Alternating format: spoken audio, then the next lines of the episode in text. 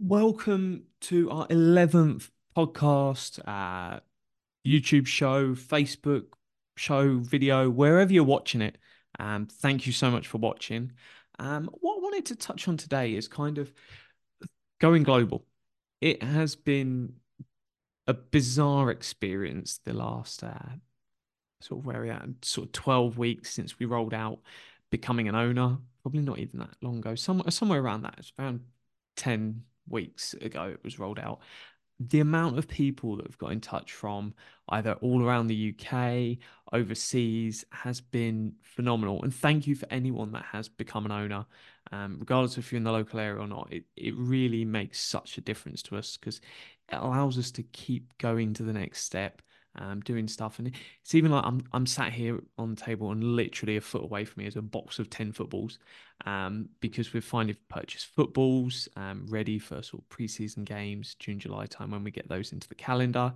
Um, we're going to aim for June, but we'll need special dispensation from the FA um, because they don't allow June friendlies. But we're going to ask because they do make um, allowances for sort of new club stuff like that. So no harm in asking. We'll certainly try and get that into the calendar. But we're now in ten different countries, um, which is just crazy to say. So uh, thank you to our latest owner, who's in Canada. Um, so double digit countries is uh, some special, and as well as that, the USA now into double digit owners in the USA um, for Cleveland Browns fans. Thank you very much, guys. Um, best NFL team in the world. Um, not even close. Um, they all joined, I believe, last week. The weeks just blur into each other. Um, but no, thank you to all those um, that joined up. And it, it's just such a growing community. And it, it, it, doesn't matter if you're an hour away from where we are or you're the other side of the world. There's nothing stopping you getting involved in this. Um, and so just to sort of explain that, because I've had a few people reach out and go, oh, I'm, I'm in this part of the, the UK or I'm in this country. Can, can I become an owner? And the answer is 100% yes. Regardless of where you are, you can become an owner um, and you get the same power in running the football club as me. Um, and that's the way we want to run it with East Thurrock uh, Community Football Club. There should be no difference. The same major decisions, you have the same power as me. And that's just a great way of doing it. I'm here to do the extra bit of due diligence, um, bring everything together, make sure you've got the right information to make a well-rounded decision but why should I have any more power than you? And, that, and that's really fundamental to the way we've built the club um, because it just puts us on a really good footing. And the more owners we get, the more better decision making we're going to have because questions are going to come in and go, actually, have you thought about this? Um, and also, the more people then get involved in the say, it's just that shared responsibility of people thinking twice about every single um, item. So it's a really, really good thing to have. So, um, what, what do we do for people, regardless of where they are? So, um, why would someone overseas want to join? So, there's four different areas I really want to touch on, probably actually five here. So, we do digital owners meetings. So, we have our face to face owners meeting, um, but then also on the first Monday of each month, we have a digital one. So, it's held over Google Meet, so accessible for everyone. Um, and it's the same gen- agenda that we run through during the face-to-face meeting so don't hesitate if you if you can't get to the meeting even if you're local by all means jump on the recorded one and we also record it as well and then we email it out to all of our owners so if it's one where time zones you're actually asleep um, and someone that watches the NFL, I, am used to being in different time zones than um, people that normally taking part in any event. So we always record it and we'll email out the recording. Um, and then there's any questions that come from that. The email inbox is always open. It's the best way to get in touch. Um, so fire an email to eastthurrockcfc at gmail.com. I'll happily answer that email. So whatever the question might be, reach out. But those owners' meetings are there just to run through all the key decision making. Then we've got all of our voting is online. And the reason for that is even for the people that are at the meeting, the votes are still done online because then there's a paper trail for every single vote cast and we can know that 100% this is the way everyone exactly wanted to vote and there's just so much more confidence in the result. But it also means it's not just oh were you there on the day? Did you get this? It allows us to know that this is really what people wanted um, and as ownership continues to grow and grow and grow it's better to get the right decision than race there on the night and we just get a small catchment of people that vote. So Voting's always done online. We give at least 48 hours um, because then that gives time for everyone to get their vote done. The vote that's going to open tomorrow, it'll open on Tuesday morning and that will run all the way till the end of Friday. So we're going to give it extra time for that vote and that sort of kits um, and our charity partners for the year. Um, or, or, for at least for this kit and however long that kit runs. So that's something that we're just allowing people a bit of extra time. Um, and that's key. We, we want to make the right decision. We're not rushing, but we also we've got to set an end date because we don't want things to run for a couple of weeks or anything like that. Every week we send an email to our owners. So we have the fan newsletter, um, which releases every Friday, but every Tuesday um, I send an email to our fan owners. Um, and that's got all sorts of stuff, the latest ownership numbers, um, what are the finances? Hey, how much we spent on the balls? That'll be in your email tomorrow because every pound and every penny that we're spending that deserves to be reported back to you just to give you a sense of where we're at financially. And then the end of each financial year, and our financial year runs until the end of May each year, we'll then put the um, full broken down accounts of where what money's come in, what money's gone out onto our website. So everyone will be able to see them because we believe that financial transparency is really, really important. Partly just so the confidence the club's going well, but it's also interesting. Um, who hasn't always wanted to know? It's like, well, what's going on with the finances of your favorite football club? Why can't we uh, put that out there and give people confidence in seeing what or what's happening, where we're at? So um, that's a really important piece for us. Another one's volunteering. So there's nothing stopping you from wherever you are in the world getting involved. Um, we've got people all around the UK that are involved in our digital team. Um, so whether it's something like fundraising, sponsorship, could be um, trying to reach out and get more grant funding. Could be around our fundraising team, wherever that might be. Uh, get in touch. So a lot of the communication is just done via WhatsApp. Um, so it doesn't matter where you're at. So you've got the central core committee board, whatever you want to call it, and then you've got lots of different. They're sub. They're more working groups rather than committees because they don't really meet. There's not sort of formal agendas and things. It's just people coming together, and whether you can offer a little bit of time or you can offer a bit of time, that's something that's really, really beneficial to us. And we're grateful for every moment that someone can give. So consider that. And then the other part is we need to find a better name for it. Um, I've just got sort of a working title of Rocks Around the World. Um, it's run by Andy Wooding, um, who's in Wales. Um, but it, we want to build up sort of a supporters network of fans that are overseas um, because we've got fans in so many different countries. Just put people together, um, enjoy that company and, and, that sort of engagement. So we're working on something there, um, and that will be part of our membership sort of community team. Um, and that's something that we're going to continue building out um, as we move towards early games. Works underway of how can we live stream home games because that's obviously going to make it really easy for fans around the world to engage. Um, we've got to be mindful that three o'clock's a blackout time for games shown live in the UK. Um, so it will definitely be highlights packages and other stuff that we can definitely do. Um, it's just working out what we can do for streaming. And it might be one where we can only stream part of the game, and then as soon as it hits three o'clock, we have to turn it off, um, and then we can upload it afterwards, or we'll work out how that will work. Um, so it's, it's a piece of work being done behind the scenes just to see what's feasible and what we can get away with. Um, because I don't, I don't, want to be levied with any massive fines by the FA um, and shut down as a club because we're breaking rules. So a piece of work is underway to get that answer, and we've got a few months left before we uh, know exactly where we'll be at. But uh, it might be one that you don't see the friendlies, but then you'll see the league games. Um, so that's the key bit. Really aiming towards that first league game. Let's get that live so people can watch it, um, and that'll be the home games. Just because we we can't be sure what will happen with the away games. Is there Wi-Fi? Is there connection? signal whereas we know there's wi-fi at home games um, and that gives us that freedom and power so that's kind of something I just wanted to chat about today.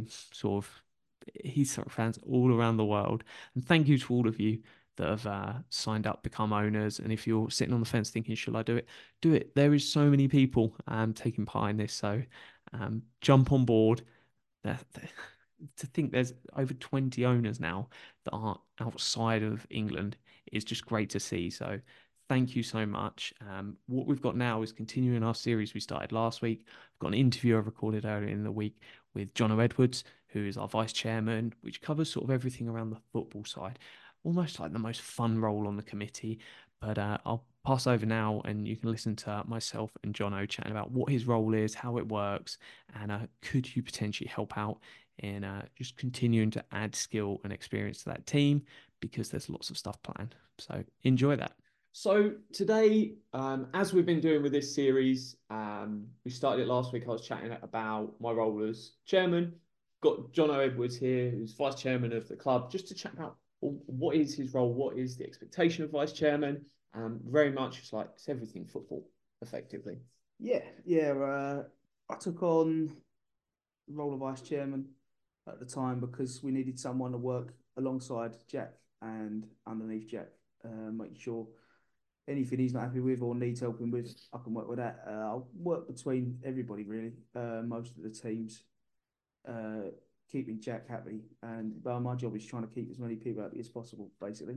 Uh, so yeah, I'm in charge mostly on the football side, which is good because uh, that's where I like to be, rather than sending emails and chasing people for admin. That's not particularly my favourite task. But uh, yeah, I took took on uh, the football side. Thankfully, uh, my job got a lot easier when Covo come on board. Uh, quite rightly so. I moved quickly and took him on board. so yeah, Covo sits uh, alongside me. Uh, under you? Under no, no, we, alongside. We, we don't like telling Covo that. No, but, no, uh... no, no. Covo sits alongside me, and I make sure he's always happy, which isn't easiest at times. But yeah, he's uh, he's director of football, which is brilliant, and yeah, he's the best director of football at wherever level we'll be playing at for a while. I can uh, guarantee you that. Uh, but yeah, my first job really after Covo come in was appointing a manager. Uh, took all the applications in, read through them all.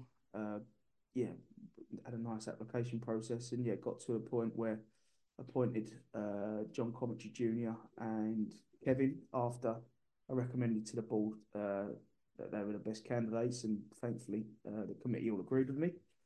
So yeah, now they're in place. I keep keep them two happy. I work between uh, them two and John and the rest of the committee on not quite daily, but a weekly basis. It will become daily, I think, once the football starts.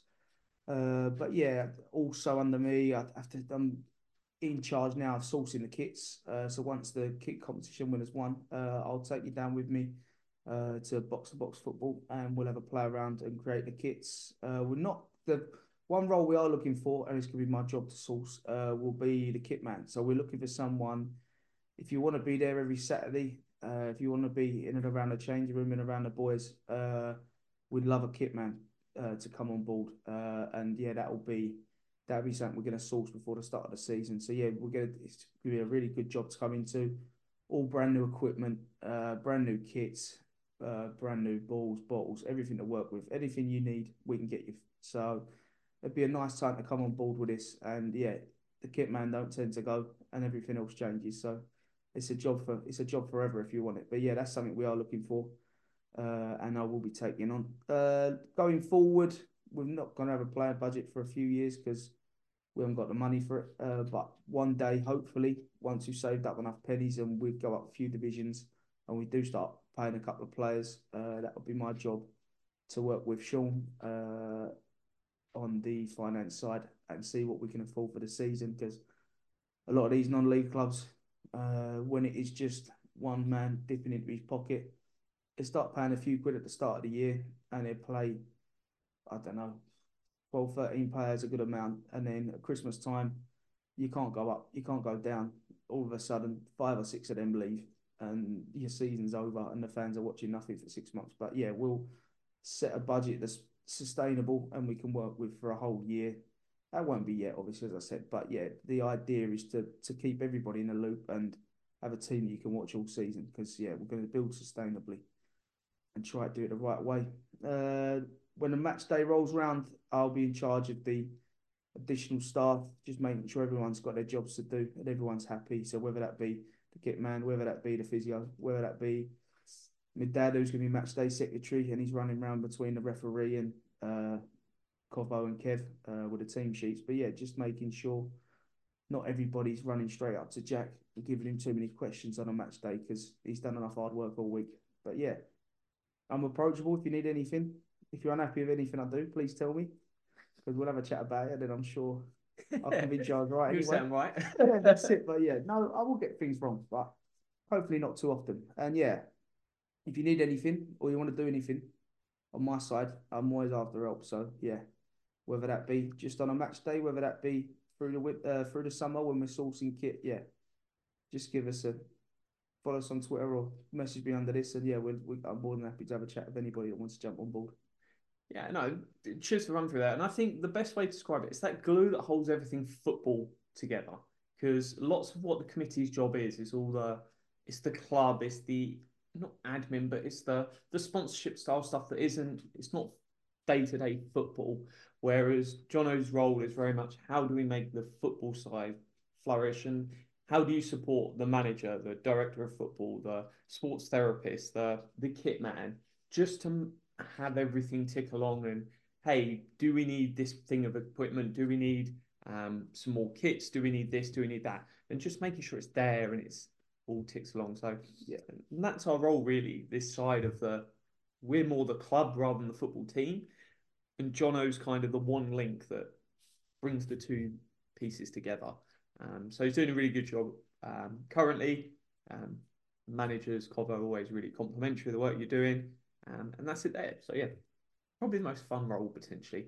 Once once the game days start coming and rolling, there'll be there'll be an element yeah, of stress, but it's. Uh, anyone's going to get moaned at when we lose, it's uh, it's going to be me rather than any other committee. And uh, yeah, I'm the face everybody recognises. So it'll be fun for Jack because they'll have a go at me before they do him. But yeah, if they're chatting to me about football, I'll be like, it's, nothing. It's I'm nothing to do with football, mate. It's fun while it lasts.